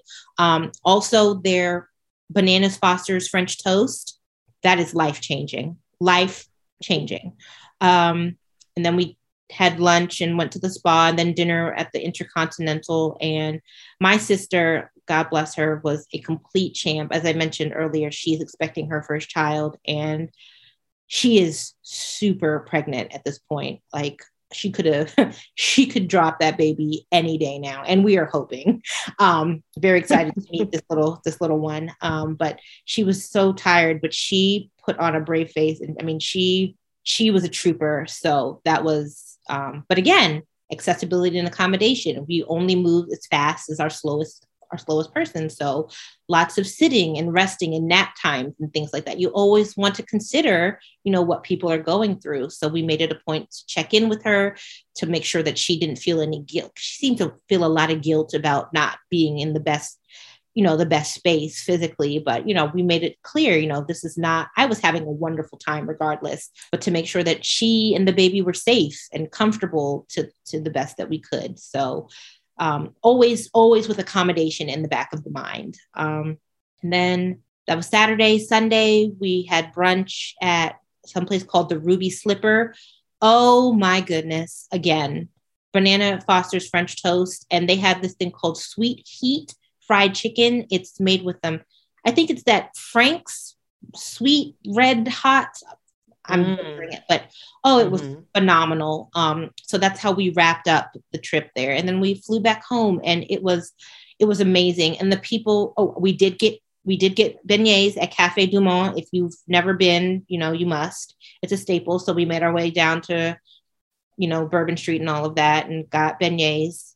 Absolutely delicious when they're fresh out. Um, it really does look like you're swimming in a vat of powdered sugar, though. They cover those things. So you will literally have it all over your clothing. Thank God for bridesmaids who love me enough to let me know and to brush me off, because I had the nerve to wear a full black dress and then covered in powdered sugar. Um, so we, um, we left on Sunday. It was a short trip, but it was wonderful. It was everything I needed it to be. Just five of my dearest loved ones, closest to me in the world, there with me, having the most amazing experience. The people were wonderful. The food was incredible. Louisiana is the reason that this country has an obesity problem. I'm convinced it's New Orleans, um, because their portions are huge and their food is so good. Just every bit of it, delicious. Um, one complaint, don't know what they're doing down there with all that humidity and heat. That is for the birds. Um, but beyond that, I don't do heat. I much prefer cold weather. Yeah. So that was absolutely miserable for me at some points, but, uh, just an absolutely incredible experience. Had the best time. Um, And it was a complete surprise. Loved every, every minute of that. And I, I'll definitely be back because Reggie's never been. So now I have an excuse. I have to take him to New Orleans because it was wonderful. Absolutely wonderful. And I miss it already. I've never been as well. And so I'm like low key writing down all the places that you mentioned. I know I missed some, but when I go back to edit, I'm definitely going to look those places up and like, oh girl, definitely, you know, will get everything from me. Mentioned. You can get an email from me. I can tell you every place. um, and, and shout out to my, one of my besties, Monique. She, that, that was her assignment because she used to go, she, she went to Xavier.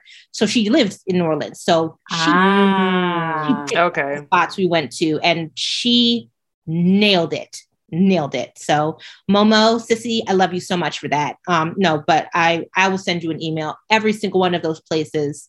I did not have a single bad meal while I was down there. Not a one, not a one. I love it. Oh my yes. gosh. And all the food, like I am so hungry right now. Right. All the, the food that you mentioned, I'm like, oh, that would be that so be- good right now. Exactly. Especially, especially to top it off with the beignets. Oh my gosh. Oh girl, worth it. Oh, believe the hype. Café du Monde, they, oh yes, I get it now. I get it. Yeah. Mm-hmm. Yeah. Oh, goodness. Everybody, go to New Orleans. Yes, that is on my list. Hopefully I make it next year. Yeah. Yeah. Hopefully the husband will be listening and be like, hmm, maybe for an anniversary. But, I was you know, thinking I, that for y'all. You know, but I've been telling him this like for a couple years now. And, you know, but you know what? He always has something, you know, in his back pocket. So we'll okay. see. Mm-hmm. Okay. We'll see. Well, come through, Brandon. Let's, let's, let's get to work. Well, final question, and it's kind of a doubleheader. So what advice would you give to another visually impaired bride that is navigating the engagement process, but then also to a couple that wants to have more of an inclusive wedding? So to, you know, just thinking more of their guests and the experience there. Absolutely. Um, well, like I said at, at the beginning, and I cannot stress this enough. Um, It starts with your team.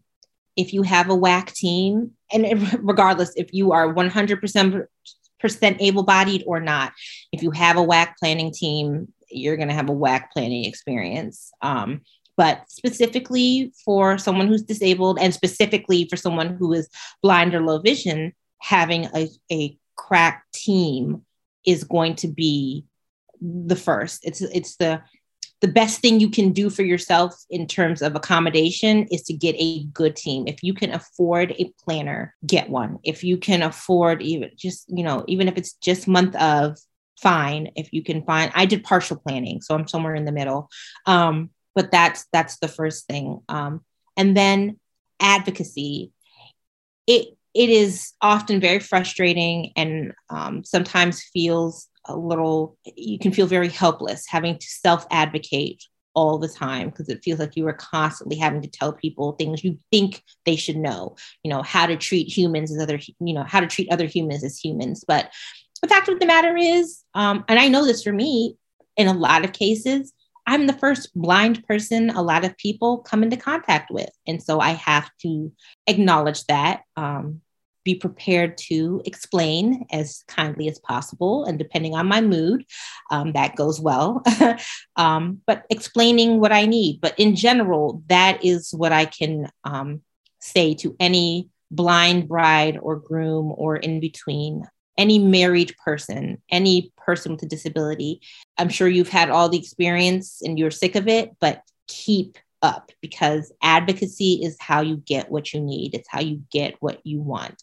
And for me, it was all about letting my vendors know upfront, hey, I'm blind. So every, every interview I went into, one of the first questions I asked was, so what's your experience with working with an interabled couple? What is your experience working with somebody as blind, you know, who is disabled? How are you going to be able to accommodate me in your process of working with me in my wedding? Those are Um, very important interview questions that I asked every single vendor we interviewed. That is my biggest tip to a couple planning a wedding as an interabled couple. Um, advocacy and asking for what you want and being upfront, because hiding your disability doesn't get you results. You know, mm. pretending that it's not there doesn't help, because then your vendors don't know how to work with you. And also you want to weed out the jerks. There are going to be people who don't care, who don't want to learn, who don't have the time or don't want to invest emotionally in figuring out how to work with you. And you don't want to work with that kind of person. Also, you want to leave a review so that other disabled people also know, not the one. Um, but that is, that is the key, is asking upfront, stating upfront, being proud upfront. I'm disabled. Here's what I need from you. Can you provide? Because at the end of the day, I'm blind, but my money is still just as green as anyone else's. And I am paying, they're not, I'm not getting a disability discount. You know, I am paying all the same prices as anyone else.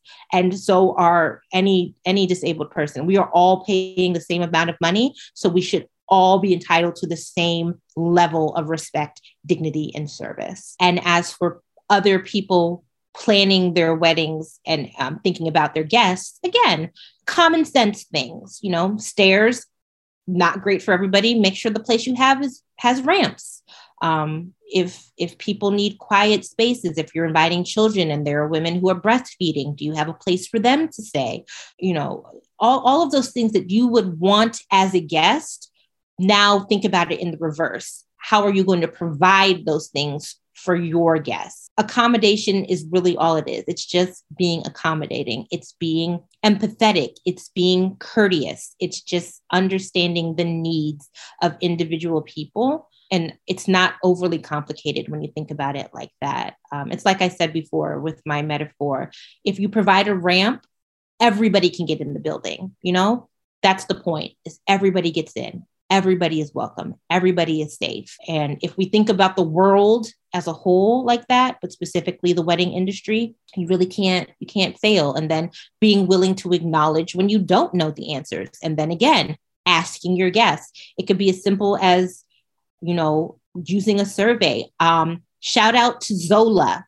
I don't know which of um, the wedding planning apps either of you used. I did a lot of tests. WeddingWire and The Knot failed when it comes to accessible technology. Mm. Their apps were woefully under, um, and that's a sad thing because a lot of accessible technology is only just now being developed. Mm-hmm. Web design is only now really including accessibility. And Zola's not perfect by by by far. It is it needs work. But of the three, they were the most accessible and the most receptive. I have been on their phone line since twenty twenty, constantly calling in and telling them, here's what's wrong with your app today. And your website is missing this button. And it's the same with all web design. Um, forms, anything like that needs to be accessible to screen readers, which is what blind people use to navigate on their web, on their phones and on their computers and tablets. And if your website is not designed appropriately to to interact with the screen reader technology, then it's it's useless to me as a blind user. So um, that's all about the coding, which means it's better to design your website to code with blind people in, in mind, as opposed to having to go back and fix it later, because that's what Zola is having to do. That's what all of these websites are having to do now. They got to go back. And it's a it's a disaster. But Zola is one of the few that has really stepped its game up. I can see the changes that they've made since I started calling, you know, a year and a half ago now. They're they're implementing as best they can. It's still not perfect, but it's it's better. Um, but what I, I brought them up because, you know, they have so many different ways for you to interact with your guests. You know, they can R S V P online. And you can ask questions. And, and I use the survey function a lot to ask guests, you know, what what things do you need? What what are your dietary concerns? So um, that is how I say that couples can plan their weddings and make them more accessible to their guests, is to think about their guests. It's just the humans that they need, to think about what they would need if they were disabled. Um, and then when all else fails, to ask the questions, hey, what can I do to make this work for you? And it it's not expensive. It just takes more time. And I think that's part of the problem. People don't want to do the work. They don't want to take the time, but it's worth it because all of your guests can enjoy the same wedding. Great answer. Great response, honestly. Thank you. It's been quite an experience. And yes, there's a visual element to wedding planning, but if you don't have that, there are still thousands of other ways to enjoy the wedding planning process. And I can only speak to experience as a blind person. So, you know, I, I tried to make this as general as possible in terms of accommodating all disabilities, but specifically when it comes to blind wedding planning, you know, take a minute to feel your feelings. If if there comes a moment when you are sad, because, you know, there are days when I'm sad because I know my ring is beautiful, but I can't see it. That's sad, because isn't that part of the fun? You, Tania, you talked about earlier, you know, you get it cleaned and you got that first, that, that fresh sparkle. I'll never know that joy. Um, and that's fine. But, you know, feel those feelings, but then also remember you're getting married. There's a person there who loves you. And at the end of the day, that's the fun, knowing that you are working towards getting to the end of this road where there's this person at the end of the aisle waiting for you at that altar, that table, that courthouse, whatever it is, who's waiting to marry you as you are. And again, another reason why I just feel so lucky to have found Reggie is that he just, he just loves me. I am as blind as they come, and he just loves me, and he takes care of me, and he, you know, he's not perfect. He gets on my nerves just like, like anybody else, but it's just wonderful to have that. And so I want that for anybody who wants that for themselves. Planning should be fun regardless. And when you find that it's not fun, stop, take a break, go do anything else, but come back when, when you're ready, because planning should be fun. And for me, it has been. And that's why I wanted to have this conversation, to talk about the ways that the industry and the world in itself can change, but also to talk about the fact that even with a disability, life goes on. You, you find love, you find joy, you plan weddings, and it can be and is a great, fun experience. I'm a blind bride and I love it. I'm so glad you're having a great experience, because wedding planning was not great for Tania nor I. So for you to be able to have a great experience is like, I love that so much for you. I know the pictures, the vibe, everything is going to be exactly h- how you wanted it times like a hundred.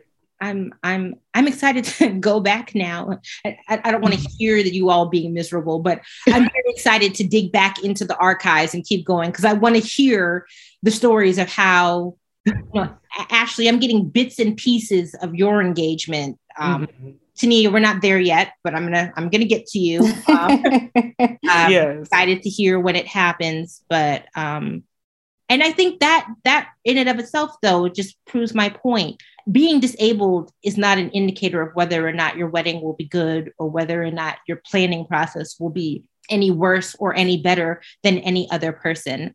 You can be disabled and have an amazing experience. You can be one hundred percent fully bodied and fully able and have a less than great experience. You know, it's it's what you make it, and it's how you approach it to make it good or bad or in between.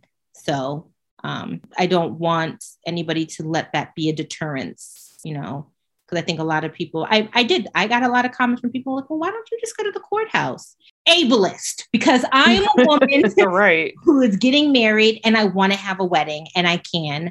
Um, and so just things like that. Don't say that to people. Never say that to anybody. Right. If somebody says, I'm getting married, I'm having a wedding, you keep those thoughts to yourself, because you don't know what people are going through. You don't know what people are experiencing. And this person could have just experienced the worst possible time in their lives, and they need this wedding, this moment, this time to, to have something to, to celebrate, to distract them and to enjoy. And for you to, to, to ruin that with something so, so thoughtless. Um, and I, when I say you, I don't mean you two specific. I just mean in general. Yeah. Yeah. Oh yeah. Watch, watch what you say to other people. You have no idea what people are going through on any given day. And, you know, people in the disability community are deserving of every single ounce of respect and dignity as, as anyone else. So if you want to have a wedding, have a wedding. End of story. I love that. And if this show hasn't taught us anything else, it's that representation matters so, so much. So even for you to have your wedding in the way you want it, others are going to be able to see your wedding or hear about your wedding. And then they can now understand that is something that can happen for them as well. And it's like just the world at large always just assumes everyone has the same level of access and privilege, and we don't. And so it's stuff like this that matters and goes a long way, because even for, so example, how you discovered us through the Zola article, there have been so many Black brides that felt like if I didn't have a glam wedding, that my wedding or my engagement experience is invalidated, because it's not what is being represented. But just by us having that conversation, and then by Zola, you know, turning that into an article, others are now feeling seen and feeling like, okay, I don't have to do it this way. So yeah. I think I absolutely love that you were like, no, I'm going to have the wedding I want it. Mm-hmm. It's going to be in this manner. Like, because somebody else needs to know that, needs to see that, or needs to know that this happened for yeah. you, so it can happen for me as well. Absolutely. So Absolutely. Anybody can have a wedding, and you can have whatever wedding you want in whatever way you want.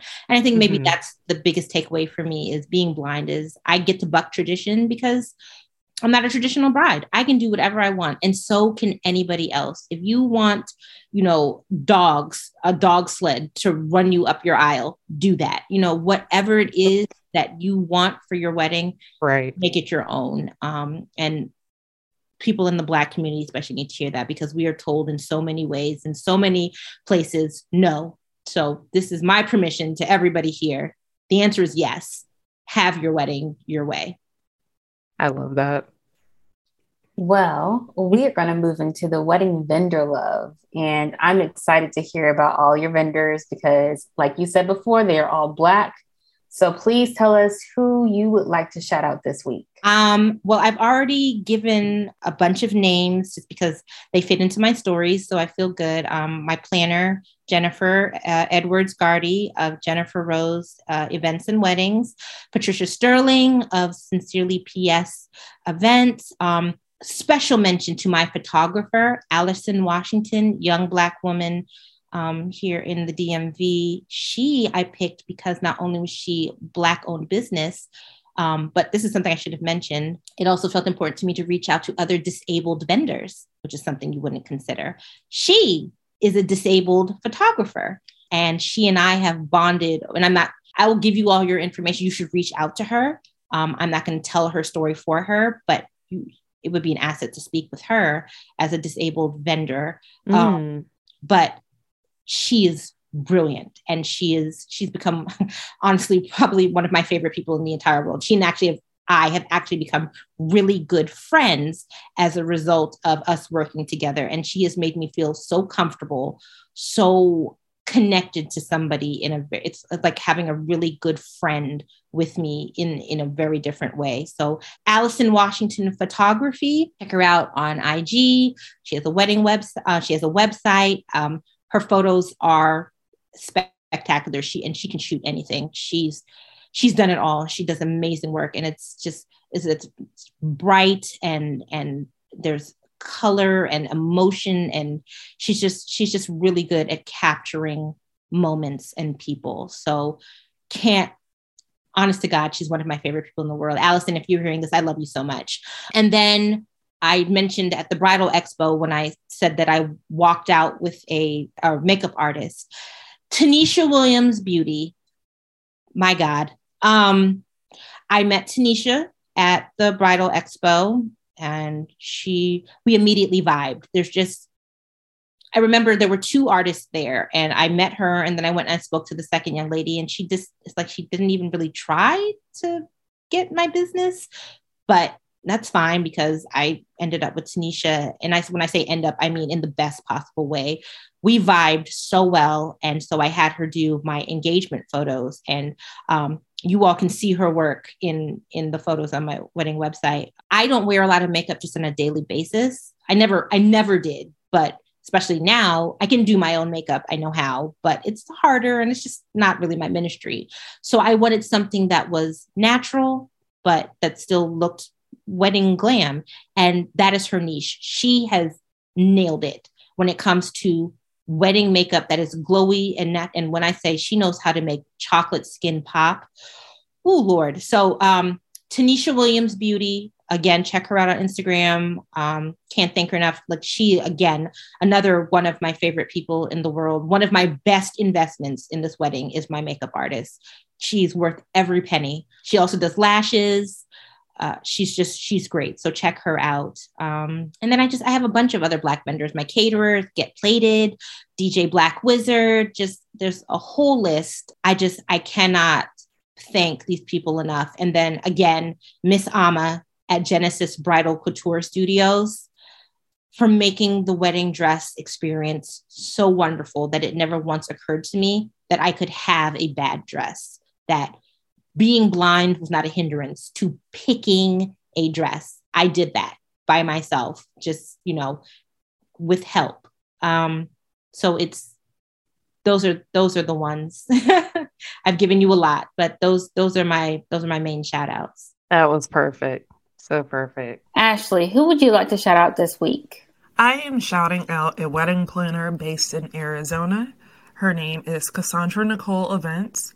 And we haven't really shouted out a vendor in the Phoenix or Arizona area before. And with the news that Rihanna is about to take over the Super Bowl, which is going to be in Arizona, I felt like it was appropriate to also find a vendor based in Arizona that is Black, qualified, and knows her stuff.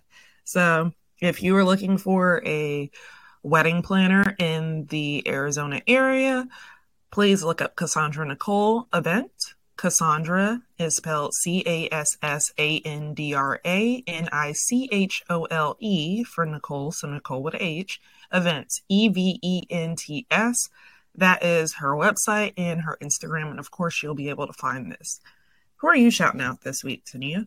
Yeah, so this week I'm shouting out a videographer team. It's a husband and wife duo by the name of Orion and Amber Daniels. They are based in Atlanta, but of course they travel. So if you are in need of a videographer, please look them up. They are a dedicated team who will spend countless hours making sure that your day is memorable and that is tailored to your personality. I love their work. They make sure to capture the couple very beautifully. So look them up on I Do Videography Atlanta on I G, or you can look them up on their website, I Do, I D O, Videography Atlanta, A T L A N T A dot com. All right. That's who I have this week. Thank you so much, Liz. Uh, do you have anything you have going on or anything you want to plug before we let you go? I am in the process of starting a, a blog because I want Ooh. to be able to talk more about my experience just as a blind woman having lost my vision later in life, mm-hmm. to talk more about the bridal experience and that kind of thing. But um We're, we're not quite there. We're not ready to launch quite yet. So I, this will have to come back around, but yes, I'm, I'm working on it, but just remember the words blind, black, and bougie. That's love that. that, that, um, that's my, that's my brand. Love that. Well, thank Definitely. you so, so much again for talking with us. Well, thank you so much for having me, ladies. I know I talked your ears off. I told you, this is what I do. I love to talk. And I felt like this was, this message was important and I needed to, I needed to say everything, but I realized I gave you all a lot. So I really appreciate you all. We love having you on today. Yes. um, I really would love the opportunity to come back after the wedding and, you know, talk about how does, how does a blind wedding end? And then what is life as the blind wife? Yes. All of those things. Love that. Yes. We're definitely going to have you come back. You ever wanted to find anyone that has ever been shouted out on this show and all three hundred plus wedding vendors that have been shouted out, which is a wild to even think of, but you will be able to find them on find out who I do dot com. So if you don't remember what we said, or you're listening to an episode later and you want to look that person up, or maybe you don't remember how to spell their name or what have you, you can always go there and easily find them. So just a little mental note. But Tania, where can people find us? You can find us on who I do dot com. You can also find us on Instagram, Facebook, Twitter, LinkedIn, TikTok. And you can find Ashley at Demitosh on Instagram and Twitter. And you can find me at Belle Sarit on Instagram and Twitter. Thank you again. We'll be back. See y'all next week.